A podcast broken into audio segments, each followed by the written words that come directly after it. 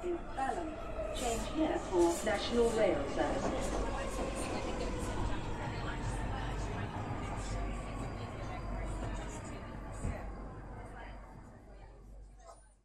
Bine te-am regăsit în stația Londra. Eu sunt Manuel Cheța de la manuel cheța punct com și tu asculti podcastul Un Român în Londra. Suntem acum la episodul numărul o sută șaizeci și patru, denumit Sunt mare, m-am vaccinat. În episodul o sută șaizeci și patru al podcastului Un Român în Londra vorbesc despre sfaturi pentru vizitarea U K ca turist, despre vaccinarea mea din douăzeci mai și despre privilegiul de a trăi în Londra. Bineînțeles, înainte de orice, trebuie să pomenesc faptul că podcastul de față este partea Think Digital Podcast Network și faptul că mă găsești pe Podbean, pe iTunes, pe Spotify, radio punct com, joia la ora opt seara și pe YouTube. Nu uita, pe toate rețelele pe unde mă asculti, să-mi dai un comentariu, un share, o steluță, doi, trei, patru, cinci, în așa fel încât oamenii să afle cât mai mult despre podcastul ăsta, podcast care este în majoritate ascultat din România. Într-un fel sunt reporterul tău în Londra din România, ca să zic așa. Așadar, nu uita, Podbean, iTunes, Spotify, radio punct com și pe YouTube. Și tot ca de fiecare dată, nu uit să pomenesc despre RAND e-HUB, loc unde ești ajutat pe probleme de Brexit și de muncă. Au pagina de Facebook, facebook punct com RAND e-HUB. Mai apoi este The Three Million pe Twitter. Nu uita să urmărești contul respectiv. Twitter este foarte tare pe U K. Și The Three Million discută foarte mult despre probleme legate de imigrație și în special pe probleme legate de imigrația europenilor în U K.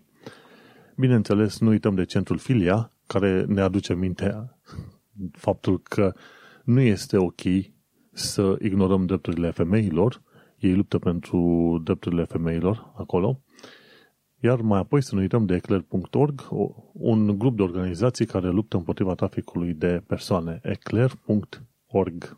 Și uite cum a mai trecut încă o săptămână, așa că de data aceasta uite că vorbesc despre vizitarea U K ca turist, despre vaccinarea din douăzeci mai și privilegiul de a trăi în Londra. De fiecare dată am subiecte noi de discutat, așa că let's jump into it, cum se spune. Deci, ca să vizitezi U K ca turist în viitor, nu va trebui să faci mare lucru, cel puțin dacă vrei să vizitezi pe o perioadă de maxim șase luni de zile și ești din Uniunea Europeană, o să poți vizita ca turist, ca oricare om obișnuit, fără să trebuiască să ai, să zicem, documente extraordinar de interesante sau justificative. Un lucru important ce trebuie ținut minte ca vizitator în U K este unu. Să ai bilet de întoarcere dacă la border office, când ajungi chiar la graniță, se uită agentul și vede că nu ai bilet de întoarcere, o să fie cam greu să accepte explicațiile tale, cum că tu te vei întoarce, dar nu știi exact când. Va trebui să ai bilet de întoarcere. Bineînțeles, nu trebuie să pomenești niciun fel de chestie legată de muncă sau de școală în U K, pentru că la un moment dat, chiar dacă este, ai voie să faci anumite tipuri de muncă, tu va trebui să vezi foarte bine că agentul respectiv poate să se uite în mod subiectiv la tine și, bineînțeles, să nu-ți dea voie să intri în U K. Cumva, agenții de graniță au o putere destul de mare, cel puțin în U K. Și nu odată, oameni care chiar au settled status sau pre-settled status s-au pomenit efectiv blocați la graniță, deținuți pentru vreo câteva ore, până când agenții s-au gândit să facă verificările potrivite. De-aia, de gen, în genere, chiar dacă ai settled status, este bine să ai cu tine niște foi sau măcar documente justificative care să spună, băi, uite, am settled status, ăștia nu ne dau settled status uh, probă fizică, așa că măcar să ai un uh, formular P șaizeci care se dă la final de an, care demonstrează faptul că ai lucrat, ori un contract de închiriere, ori o adeverență de la muncă. Tot felul de chestii din asta prin care se arăți, uite, băi, eu sunt rezident, am și settled status, am printat foaia de la settled status, dar uite, am payslips, am P șaizeci, eu sunt rezident aici, uite, am foile astea pe care poți să faci verificările. Iar pentru cei care vizitează U K ca turist, cum am zis, limita e de șase luni de zile, dar va trebui să vezi următoarele chestii. Dacă în fiecare an tu vii ca turist în exact aceeași perioadă, respectiv în perioada de vară, la un moment dat suspiciunile vor apărea și vor zice, ok, ăsta face muncă la negru. S-ar putea să-ți refuze intrarea în U K. Așa că sunt o serie de chestiuni de luat în considerare. Important lucru, pe lângă faptul că trebuie să ai bilet de întoarcere, trebuie să ai și suficienți bani ca să te întreții în perioada în care ești în U K. Dacă ai, de exemplu, mergi la o rudă, trebuie să ai niște documente justificative, uite, merg la ruda cu tare. Dar, în principiu, nu o să îți trebuiască mare lucru. În privința documentelor necesare de călătorie, o să-ți trebuiască pașaportul. Încă se merge cu buletinul până pe finalul lui iunie, adică nu mai e mult, o lună jumate, o lună și un pic, dar mai apoi va trebui numai și numai cu pașaportul, nu vei fi acceptat la graniță cu buletinul. Vor fi acceptați la graniță cu buletinul doar cei care au pre-settled și set, sau settled status și au obținut acel status pe baza cărții de identitate. Asta este important de ținut minte.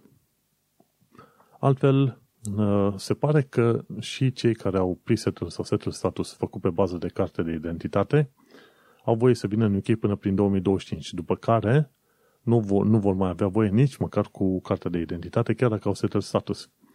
Așa că e important să știi că în contul tău de settled status va trebui să-ți modifici detaliile, să schimbi din carte de identitate în pașaport și oricând călătorești, să călătorești numai și numai cu pașaportul.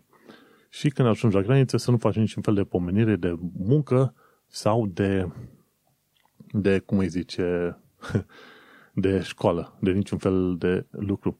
Undeva din două mii douăzeci și cinci încolo, o să se introducă un fel de autorizație de intrare pe care o plătești cu nouă, vreo nouă lire, dar pe care trebuie să o obții înainte de a ajunge în U K.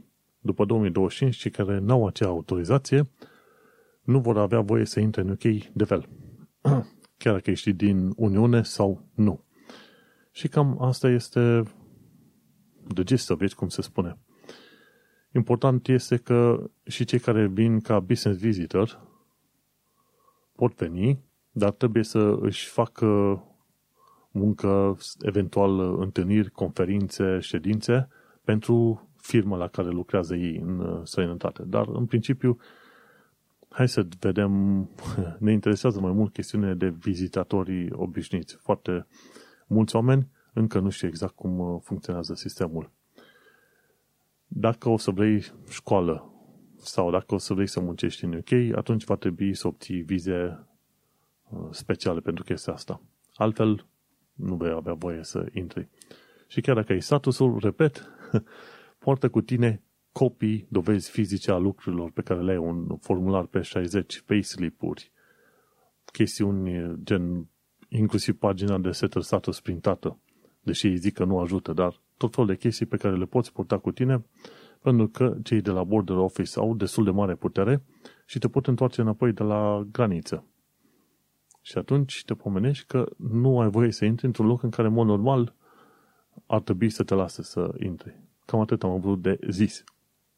Chiar de curând au apărut tot felul de articole legate de oameni care chiar aveau settled status și n-au fost primiți. Sau oameni care, deși, să zicem, au șase ani de zile de locuit în U K, n-au primit cetățenia pentru că n-au fost atenți la chestii de tehnicalități.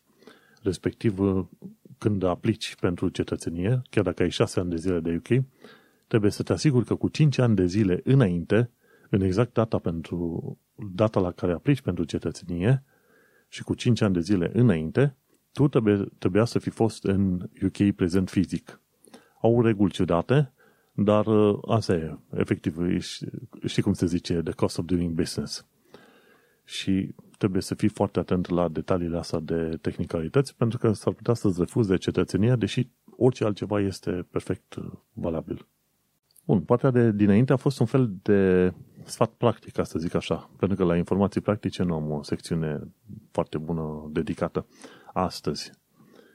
În schimb, mergem mai departe și vorbim despre vaccinarea mea din douăzeci mai. A fost un, un eveniment foarte mare, de ce?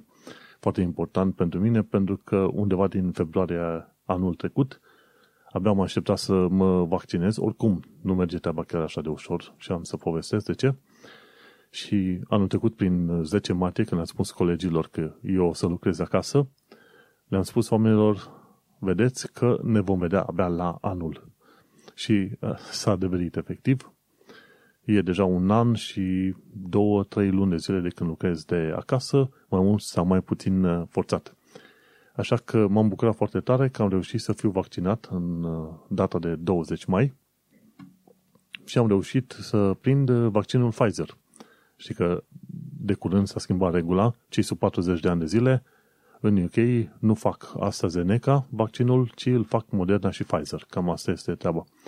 Am fost la centrul de vaccinare doi de lângă Guy's Hospital, lângă Shard, și acolo se dădea Pfizer. La centrul de vaccinare unu, unde a fost partenera mea, se dădea Moderna. Și e foarte bine așa. Important lucru este că odată ce ai fost vaccinat, trebuie să ai grijă foarte mare să eviți contactul cu alți oameni, sau nu neapărat cu alți oameni, ci cu boala. Pentru că în primele douăsprezece zile nu ai imunitatea formată. Abia după aproximativ douăzeci și opt de zile poți să te bucuri că ai imunitatea formată. douăzeci și unu douăzeci și opt de zile. Și este un lucru important de știut. Așteaptă câteva, trei, câteva, auzi, câteva, nu, ci trei săptămâni după vaccinare, ca tu să fii cât de cât protejat. După prima doză cu Pfizer, ești, să zicem, protejat șaizeci la sută. După a doua doză, nouăzeci și cinci la sută. Ceea ce e un lucru foarte bun. Inclusiv, chiar și după prima doză de vaccinare, ești protejat cam la nivelul gripei, vaccinului antigripal. Un alt lucru pe care îl subliniez de fiecare dată când vorbesc de vaccinare, imediat după ce ai fost vaccinat, o săptămână nu ai voie să depui efort fizic intens, gen fugă, sport, ce vrei tu. Trebuie să stai calm, să permiți corpului tău să lupte împotriva, să zicem, bolii închipuite generate de către vaccin. Au fost cazuri în care ai auzit, s-a dus cineva și a făcut sport, a fugit la maraton și pe aia a murit de inimă, de dureri de inimă sau ceva de genul ăsta. Miocardie, ceva de genul ăsta. Ei, ce s-a întâmplat este că în cazul COVID, dacă te infectezi cu COVID și mai și depui efort fizic, sunt șanse foarte mari ca la, la un moment dat, să, să zicem, unul din o sută de mii de oameni să aibă blocaje în inimă și apoi să moare, tocmai din cauza faptului că depune efortul fizic la mare. Așa că e important lucru, după ce te vaccinezi, orice fel de vaccinuri, câteva zile să stai liniștit și să nu depui efort fizic. Și ca să vezi chestie interesantă, atunci când am fost eu la vaccinare, pe douăzeci mai, undeva pe la patru după masa, nu erau foarte mulți oameni care așteptau la vaccinare pe acolo. Dar în mod intenționat am ales centrul de vaccinare numărul doi. În, într-o listă, când oamenii aleg dintr-o listă, de obicei se duc pe prima variantă și am ales-o pe a doua, în ideea că nu o să fie încărcat. Și într-adevăr, cumva fiind și joia și fiind după masă, nu au fost foarte mulți oameni. Și procesul este chiar foarte simplu. Când te duci la vaccinare acolo, tot ceea ce trebuie să precizezi este numele tău. Nu, nu au nevoie de referință, nu le trebuie nimic altceva. Doar numele tău. Le dai numele tău, după aia îți dau niște pliante și te trimit să stai undeva la rând ca să-ți vină locul. De obicei au zece douăzeci de cabine unde te poți duce să te vaccinezi. E un ecran, aștepți ca numele tău să apară într-o cutiuță, într-o, într-un chenar, să zicem, cu verde, unde indică și camera la care trebuie să te duci. Când vezi că apare numele tău cu verde și camera, te duci la camera respectivă și oamenii te vor întreba câteva chestiuni simpluțe, gen dacă să confirmi numele, data de naștere, să zici, de exemplu, etnie, țara din care provii, ceva de genul ăsta, și mai apoi poți să se pun și îți fac vaccinul. Și injecția este chiar foarte, foarte mică. Vaccinul ăsta pe care l-am făcut eu cu Pfizer se numește B N T unu șase doi B doi și este un vaccin mRNA. Teoretic este un vaccin mai, să zicem, mai eficient și mai util decât AstraZeneca, dar și mult mai scump. scump. Un, un vaccin Pfizer în mod normal ar costa poate pe la vreo douăzeci douăzeci și cinci de lire față de AstraZeneca, care costă trei virgulă cinci lire. Și îți dai seama, pentru worldwide rollout, cum ar veni, AstraZeneca va fi folosit pentru că e mult mai ieftin decât oricare altă variantă. Și dat fiindcă vaccinul este chiar foarte, foarte mic, efectiv seringa și injecția sunt micuțe, nici nu-ți dai seama când îți face vaccinul. Pe moment nu apar durerile de la vaccin, undeva poate cam a doua zi încep să simți dureri. În pliantul lor de prezentare chiar po- povestesc ei pe acolo că dacă la patru zile ai o amețeală foarte mare, ți se face rău, vomiți și nu mai ești în stare să îngaimi cuvinte cum trebuie, înseamnă că ai făcut și tu un blood clot, un fel de blocaje pe vasele de sânge și atunci, într-adevăr, trebuie să anunți, la, să anunți medicul, să vină salvarea să te ia. Dar chestia asta este extrem de rară. Una din o sută de mii de vaccinari, dacă are probleme de genul ăsta. Și imediat după ce mi-au făcut ăștia vaccinarea, nici nu mi-am dat seama când, m-am dus în sala de așteptare, am stat cincisprezece minute, am citit pliantele, după care am plecat. Și cu asta basta, asta a fost acum vreo cinci zile, mai așteptăm încă vreo două săptămâni să, avem, să am imunitatea cât de cât construită și după care o să am ceva mai mult curaj să merg undeva la vizită la oameni acasă sau în pub-uri pe unde ne mai întâlnim cu alți oameni și să sperăm că până la urmă ne întoarcem către o viață și o lume normală cât de curând. Cam atât despre vaccinare. Mă bucur că am reușit până la urmă să fac vaccinarea asta, așteptam vaccinul ăsta ca pe câine caldă. Și, bineînțeles, ultimul punct despre privilegiul de a trăi în Londra o să pomenesc pe parcurs, pe vreme ce discutăm în diverse secțiuni, de exemplu, viața în sănătate, actualitatea britanică și londoneză, tot așa, pe bucată, bucată pe bucată, bucată cu bucată. Dar hai să vorbim despre marele subiect al epocii astea, bineînțeles, covid nouăsprezece, Și dacă credeai că covid nouăsprezece nu poate să fie mai rău, e bine, uite-te la India. Ci că indienii sunt mai nou loviți de o epidemie de mucormicosis, ci că infecție cu ciupercă neagră la cei imunocompromiși și cu diabet. Și în special e vorba de victimele COVID. Oamenii, chiar dacă sunt imunocompromiși sau și diabet de gradul doi, cum sunt destui oameni în India, după ce trec de COVID, la un moment dat vor... au un sistem atât de slăbit încât există o ciupercă numită, nu știu, o ciupercă neagră, care efectiv necrozează țesuturile și atacă în primul și în primul rând zona feței. Și o mulțime de oameni o să fie, o să rămână în India desfigurați. Acum nu spune cât de mulți oameni, dar un procent totuși destul de mic dintre cei care se îmbolnăvesc de COVID și supraviețesc vor avea și această infecție cu ciupercă neagră. Și vor fi oamenii respectivi efectiv desfigurați. Și gândește-te dacă pandemia este rea, gândește-te cu cât este mai rea în momentul în care te lovește și în felul ăsta de îți infectează anumite părți din corp și se necrozează. Efectiv trebuie tăiate din corp pentru că altă șansă n-ai. Așa că să ne uităm foarte atenți la direcția aia ce se întâmplă pe acolo. Și, în special, problema asta cu mucormicosis, infecția cu ciupercă neagră, neagră apare din cauza lipsei de tehnologie și din cauza sprijinului efectiv în spitalele indiene. Deci, da, dacă zici că pandemia asta nu se putea mai rău, mai rău de atât, uite că se poate. Și un lucru pozitiv de aflat este faptul că Pfizer și Moderna, ambele sunt bune împotriva variantei indiene, așa că cât de cât suntem mai, mai calmi și mai relaxați. Dar cu toate astea, datorită faptului că au, a apărut varianta indiană în multe locuri din U K, să, e posibil să se facă niște lockdown-uri locale. Sunt curios să văd cum va evolua, dar toată lumea este sigură că până la urmă varianta indiană va fi predominantă în U K. Și mergem mai departe. De exemplu, sunt oarece riscuri de la vaccinuri pentru cei sub patruzeci de ani și ce vaccinuri sunt utile? Ci că la femei este mai bine să fie Pfizer și Moderna, pe când la bărbați este mai bine să fie Janssen și AstraZeneca. Și riscul de vac- riscurile astea de care ziceam era unu la o sută de mii de vaccinări care face blood clots din cauza reacției corpului, efectiv.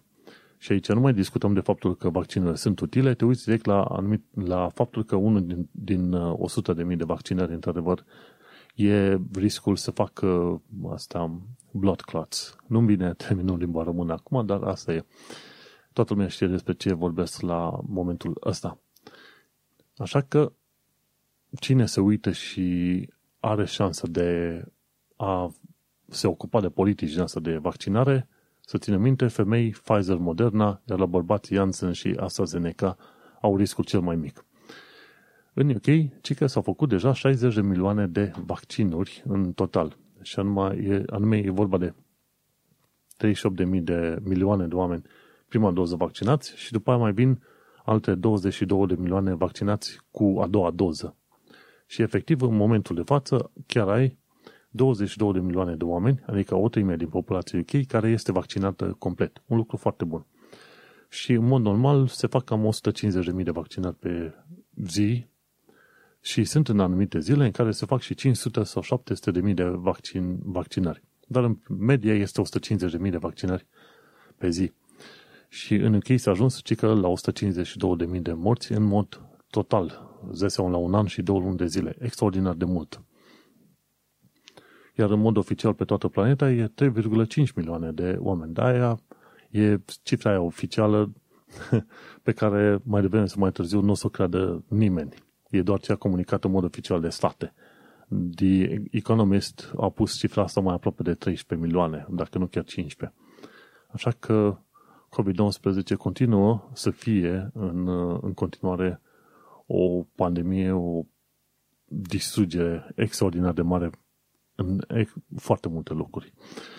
Ceva ce se discute și ce se face și ce se vede doar în filme și în jocuri video.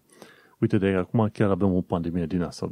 Numai că nu se generează zombii, ci se generează o mulțime de oameni supărați și, bineînțeles, pe lângă asta vine și o pandemie de boli, boli mentale și cine știe ce alte chestiuni din astea.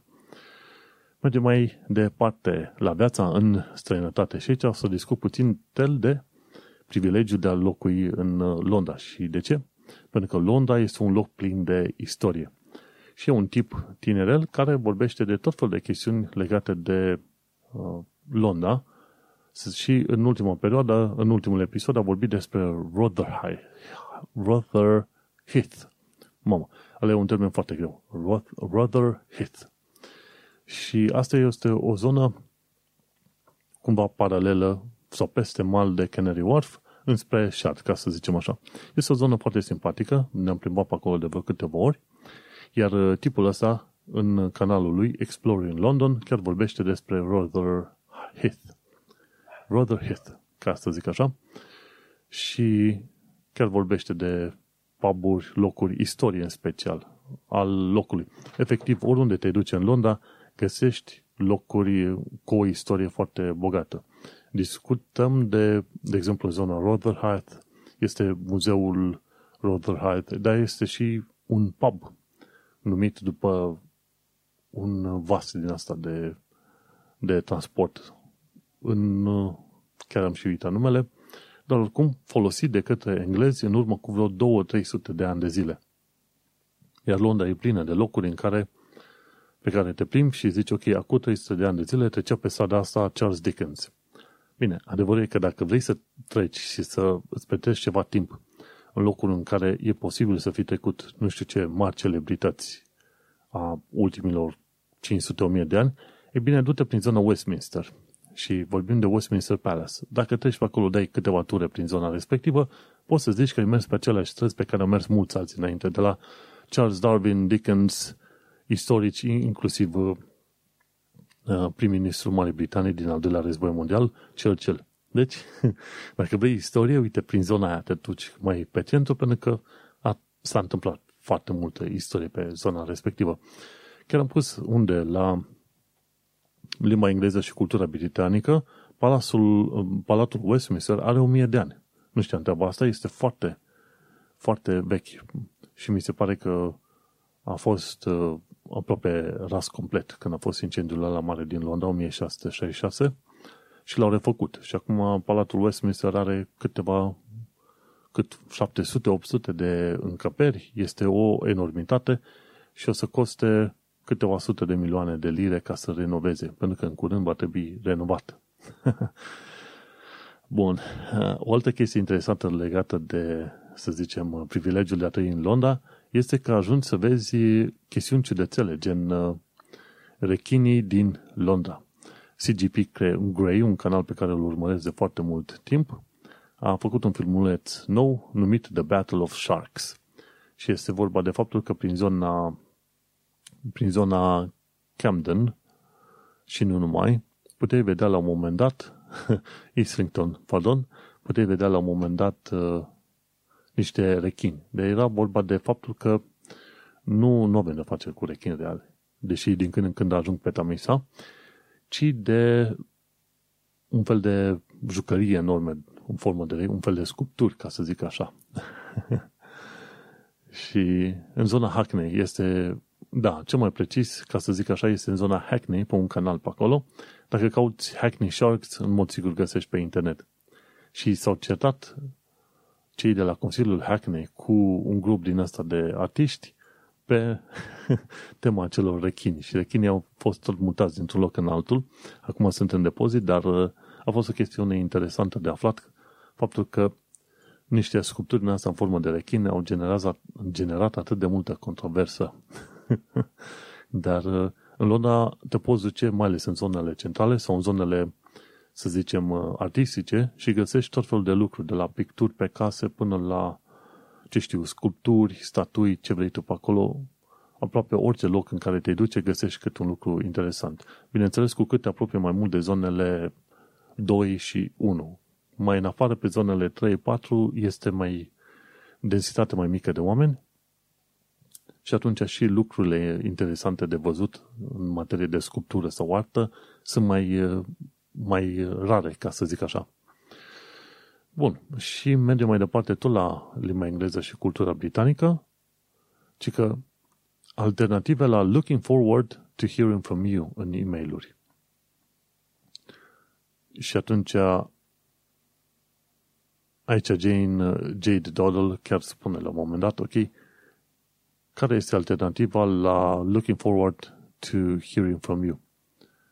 Și zice așa, I look forward to your input on this, sau awaiting your input on this. Ori, mai poți zice foarte bine, I'm interested to know your opinion. Sau, de ce nu, I want to know your thoughts or feedback. Deci, asta e foarte comun când zice looking forward to hearing from you, tu poți să fii mai original, ca să zicem așa, și spui I look forward to your input or awaiting your input on this sau interested in to hear your input. Și cam în felul ăsta poți să le vorbești. Also, cică, ce limbi se mai vorbesc în U K? În U K se vorbește galeză, scoțiană, astea sunt ca limbi, efectiv, galeză, scoțiană, engleză, bineînțeles, dar, dar fiindcă U K are tot felul de teritorii, nu numai în zona asta a insulelor britanice, ci și multe alte locuri, efectiv în, în U K, ca limbă oficială, se vorbesc multe, multe alte limbi. Bine, acum U K-ul e, e Anglia, Țara Galilor, Scoția și Irlanda de Nord, asta este U K-ul. Dar mai apoi sunt teritorii ale U K, care nu țin de U K specific, dar sunt teritorii ale U K. Și în acele teritorii se vorbesc zeci de alte limbi. Bineînțeles, când o să am ocazia, o să vizitez și Isle of Man, și Jersey, și alte insule din jur. Oricum, U K-ul are zeci de insule și insulițe micuțe în jurul insulei astea mari. Așa că ar fi foarte multe lucruri de vizitat. Și Scoția, și Țara Galilor, și Irlanda de Nord, atât de multe locuri ar fi de vizitat. Bineînțeles, sunt multe locuri, locuri de vizitat și în, în Londra. Și atunci când ești în Londra, efectiv ești în buricul lumii, sau unul dintre buricele lumii, ca să zic așa. Și tocmai de aceea zic că cine locuiește în Londra și își face o viață aici, într-adevăr lucrează sau trăiește într-un mediu privilegiat. Ok, cam atât pentru prima parte a podcastului, parte care va fi difuzată la radio punct com joi la ora opt seara. Pentru cei care vor să asculte pe mai departe podcastul de față, să nu uite să intre pe manuel cheța punct com. Succes! Noi ne continuăm periplul nostru, noul episod de podcast, adică o sută șaizeci și patru, sunt mare, m-am vaccinat, cu viața în sănătate. Și la viața în sănătate mai am un singur subiect de discutat, și anume Ambasada României laudă cei trei români care au fost aleși în alegerile locale. Și este un lucru extraordinar de bun când vezi că, într-adevăr, românii se implică și din punct de vedere politic în tot felul de proiecte. Nu numai O N G-uri sau... Sunt o mulțime de români care își fac firme pe aici, lucrează, dar nu știu cât de implicați politic sunt. Nu înseamnă că trebuie să te implici politic ca să faci, să zicem, avere, un nume, putere, ci este un lucru bun ca să se vadă că există români în U K și, într-adevăr, să se înțeleagă faptul că românii ăștia au și nevoile lor și că, într-adevăr, nu sunt aici să fure joburile altora, ci sunt aici ca să muncească și să-și vadă liniștit de viețile lor. Și uite că cei trei români sunt Alexandra Bulat, Nicu Ion și Angela Petrescu Boatwright, Boatwright, pardon, nu văd să citesc. Și atunci un lucru bun, uite, de exemplu, Alexandra Bulat de la The Three Million este consilier județean la Cambridgeshire din partea Partidului Laborist.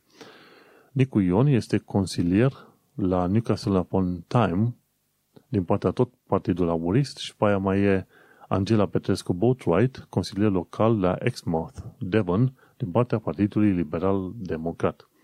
Deci avem uh, istorie făcută cu acești trei oameni cu care se mândește și Ambasada României și sper eu să fie cât mai mulți oameni implicați în activitățile astea de politică locală și de ce nu națională, nu pentru că vrem să ne dăm noi mari, ci pentru că este bun să se știe că, uite, românii fac lucruri bune, nu au venit aici să fac, facă lucruri rele. Și, bineînțeles, o mulțime dintre românii care vin în U K au gânduri foarte avansate, evoluate, vor o societate așa cum au văzut și ei cum este în vest și sunt cumva mulați pe gândurile și pe progresul din vest. Așadar, felicitări celor trei români care au ajuns în poziții de aleși locale.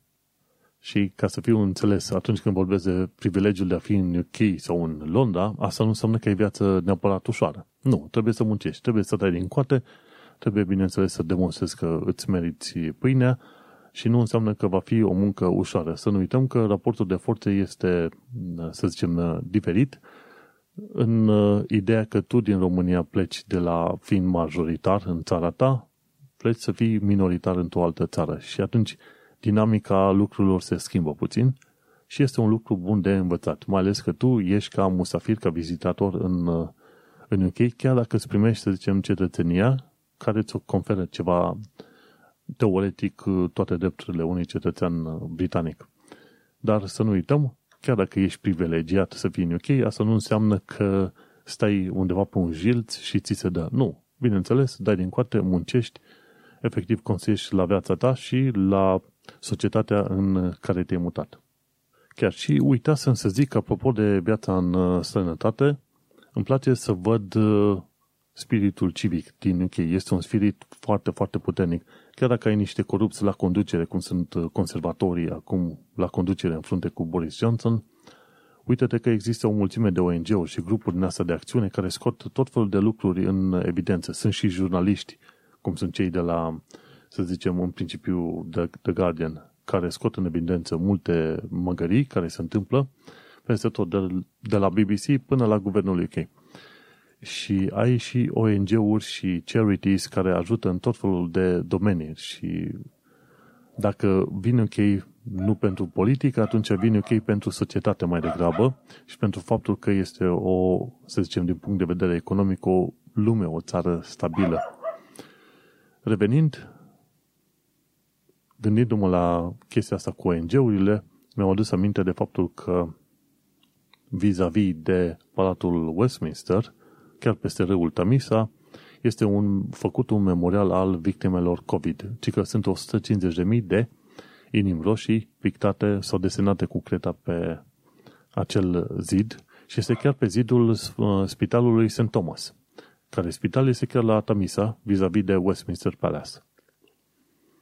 Și un lucru important este că tot zidul respectiv de trei sute la patru sute de metri este plin de inimi din astea roșii, câte una pentru fiecare victimă. Și dacă ajungi vreodată prin zona Westminster, nu uita să te duci și pe la zidul respectiv, mai faci câteva poze și poate ai un moment de reculegere, moment în care ne dăm seama că oamenii în poziții de putere, deciziile pe care le au ei, pot afecta nu numai unul de oameni, ci pot afecta sute de mii de oameni. Și acei o sută cincizeci de mii de morți sunt o dovadă clară a faptului că Boris Johnson a ieșuat lamentabil când era vorba să impună limitările anul trecut pe la început. Am înțeles că va fi un inquiry în curând, în două mii douăzeci și doi, dar tot felul de investigații din astea pornite de guvernul U K, în special conservatori, au dus la rezultate predictibile gen ne-am făcut tot ce se putea face, nu este nimic de învățat din asta, suntem totul perfect. Și de cele mai multe ori rapoartele astea sunt pur și simplu o metodă de spălare a imaginii în public și cam atât. Dar nu uita, când mai ai ocazia, mergi liniștit pe la Westminster, prin zona Westminster Palace, ca să reușești să vezi și tu monumentul respectiv. Mă gândesc înainte, de, înainte ca autoritățile să curețe creta de acolo. Acum, hai să mergem la actualitatea britanică și londoneză. Cică, în Olympic Park s-a deschis de curând un London Blossom Garden. Și în acel London Blossom Garden se pun treizeci și trei de copaci pentru fiecare borough din U K, din Londra, pardon. Londra a pierdut până în momentul de față nouăsprezece mii de oameni, aproape douăzeci de mii de oameni în lupta împotriva pandemiei COVID. Cei mai mulți oameni din ăștia nouăsprezece mii sunt, bineînțeles, bătrâni și din cadrul minorităților. De obicei, familii de negri au avut de suferit de chestia asta și nu numai imigranți. De ce? Pentru că ăștia au fost nevoiți să lucreze în perioada asta, având meseriile de jos sau lucrau în transporturi, au fost nevoiți să lucreze și atunci au fost loviți de COVID. Ce mai aflat de curând este că Grant Shapps, e ministrul transporturilor, interzice avioanelor britanice zborul deasupra Belarusiei. De ce? Pentru că Belarusia a deturnat un zbor Ryanair, care este britanic, și a, a deturnat un avion care zbura chiar deasupra Belarusiei, tocmai pentru a aresta un, un jurnalist antisistem care era pe avion. Și nu știam că se poate face treaba din asta, dar efectiv ăștia au trimis mesaj și au spus ok, vedeți că avem amenințare cu bombă în avion și trebuie să coborâți obligatoriu. Și a trimis Belarusul un avion. Un avion de luptă, nu altfel. Și atunci avioanele britanice nu mai au voie să zboare deasupra Belarusiei în momentul de față și Belarusair sau Belavia, cred că Belavia, firma de stat de zbor, nu mai are voie să facă zboruri către U K. Și mi se pare că decizii similare vor fi luate de către statele din Uniunea Europeană. Mergem mai departe. Un tunel de metrou între Wimbledon și Crayford. Și face cumva în forma literei M. Și tunelul ăla de la Wimbledon până la Crayford nu este pentru metrou, ci este pentru rețea electrică. Dar, bineînțeles, o să fac un tub foarte mare, chiar pe sub uh, zona de sud a Londrei, ca să trimită liniile de curent electric prin acel tub. Adevărul este că nu știu dacă sunt hărți făcute online, prin care să vezi că, cum arată orașul de sub oraș, ca să zicem așa. Sunt foarte multe tunele, tuneluri, tunele, pardon, pe orice zonă din Londra. Sunt zeci de stații de metrou care nu mai sunt folosite în momentul de față și gândește-te că efectiv ai un oraș sub oraș. Ar fi interesant de văzut dacă există o hartă a tuturor tunelurilor de genul ăsta. Bun. O altă chestie care ține de privilegiul de a fi în Londra este faptul că te vizitează lucruri interesante din când în când. Și anume, o sută de elefanți în vizită la Sloane Square și mai apoi se duc pe către Green Park și Saint James Park. Și acei elefanți nu sunt elefanți vii, ci sunt sculpturi. Din când în când vezi asemenea sculpturi interesante peste tot prin Londra. Și mai ales dacă te duci în zona centrală, cum e Square Mile, sau cine știe, prin zona Buckingham Palace, sau pe la, cum îi zice, parcul mare din zona aia, am un lapsus în momentul de față, e bine, o să vezi sculpturi, tot felul de chestiuni de artă foarte interesante. În principiu, Londra nu este locul în care să te plictisești fie zi, fie noapte. De-aia prefer ziua, noaptea sau închis în casă. Nu-mi trebuie. Dar uite că, în perioada asta, poți să vizitezi cei o sută de elefanți care au venit în vizită în Londra. Ce-am mai aflat în perioada asta? Despre scandalul Windrush, dar nu de la media britanică, ci mai degrabă de la Bloomberg. Eu am explicat ce este scandalul Windrush și este o lecție foarte bună de învățat pentru noi, oamenii obișnuiți. De ce? Pentru că nu te poți încrede în vorbele efective al guvernului U K, ci trebuie să strângi și să ai întotdeauna niște acte și dovezi pregătite întotdeauna. Înțelegi? Întotdeauna. Să mergi pe vorba sau pe încredere în vorba guvernului U K nu are rost. La Windrush ce s-a întâmplat? Oamenii respectivi au fost chemați din zona Caraibelor să lucreze în promisiunea unei vieți buni, să lucreze în U K, să ridice țara, cum ar veni după al doilea război mondial. Și după ce au stat ăștia zeci de ani de zile, au lucrat, au făcut copii, au călătorit între Caraibe și înapoi U K, la un moment dat, pe, după două mii cincisprezece, deja mulți uh, caraibieni s-au pomenit că nu mai au voie să vină în U K.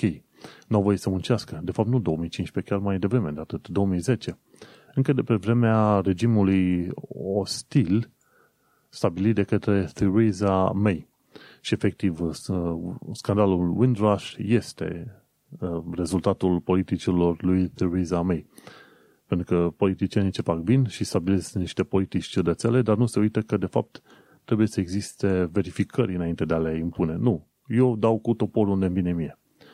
Și au dat cu toporul în așa fel încât oameni cărora le se promise cetățenia nu le-a fost dată, au fost blocați, au fost oameni care s-au dus în vizită în Caraibe și când se, se întoarcă, game over. N-au mai putut pentru că sistemul ăsta ostil nu le-a mai dat voie. Și atunci toți oamenii ăștia au fost numiți generația Windrush și scandalul a fost numit, bineînțeles, scandalul Windrush.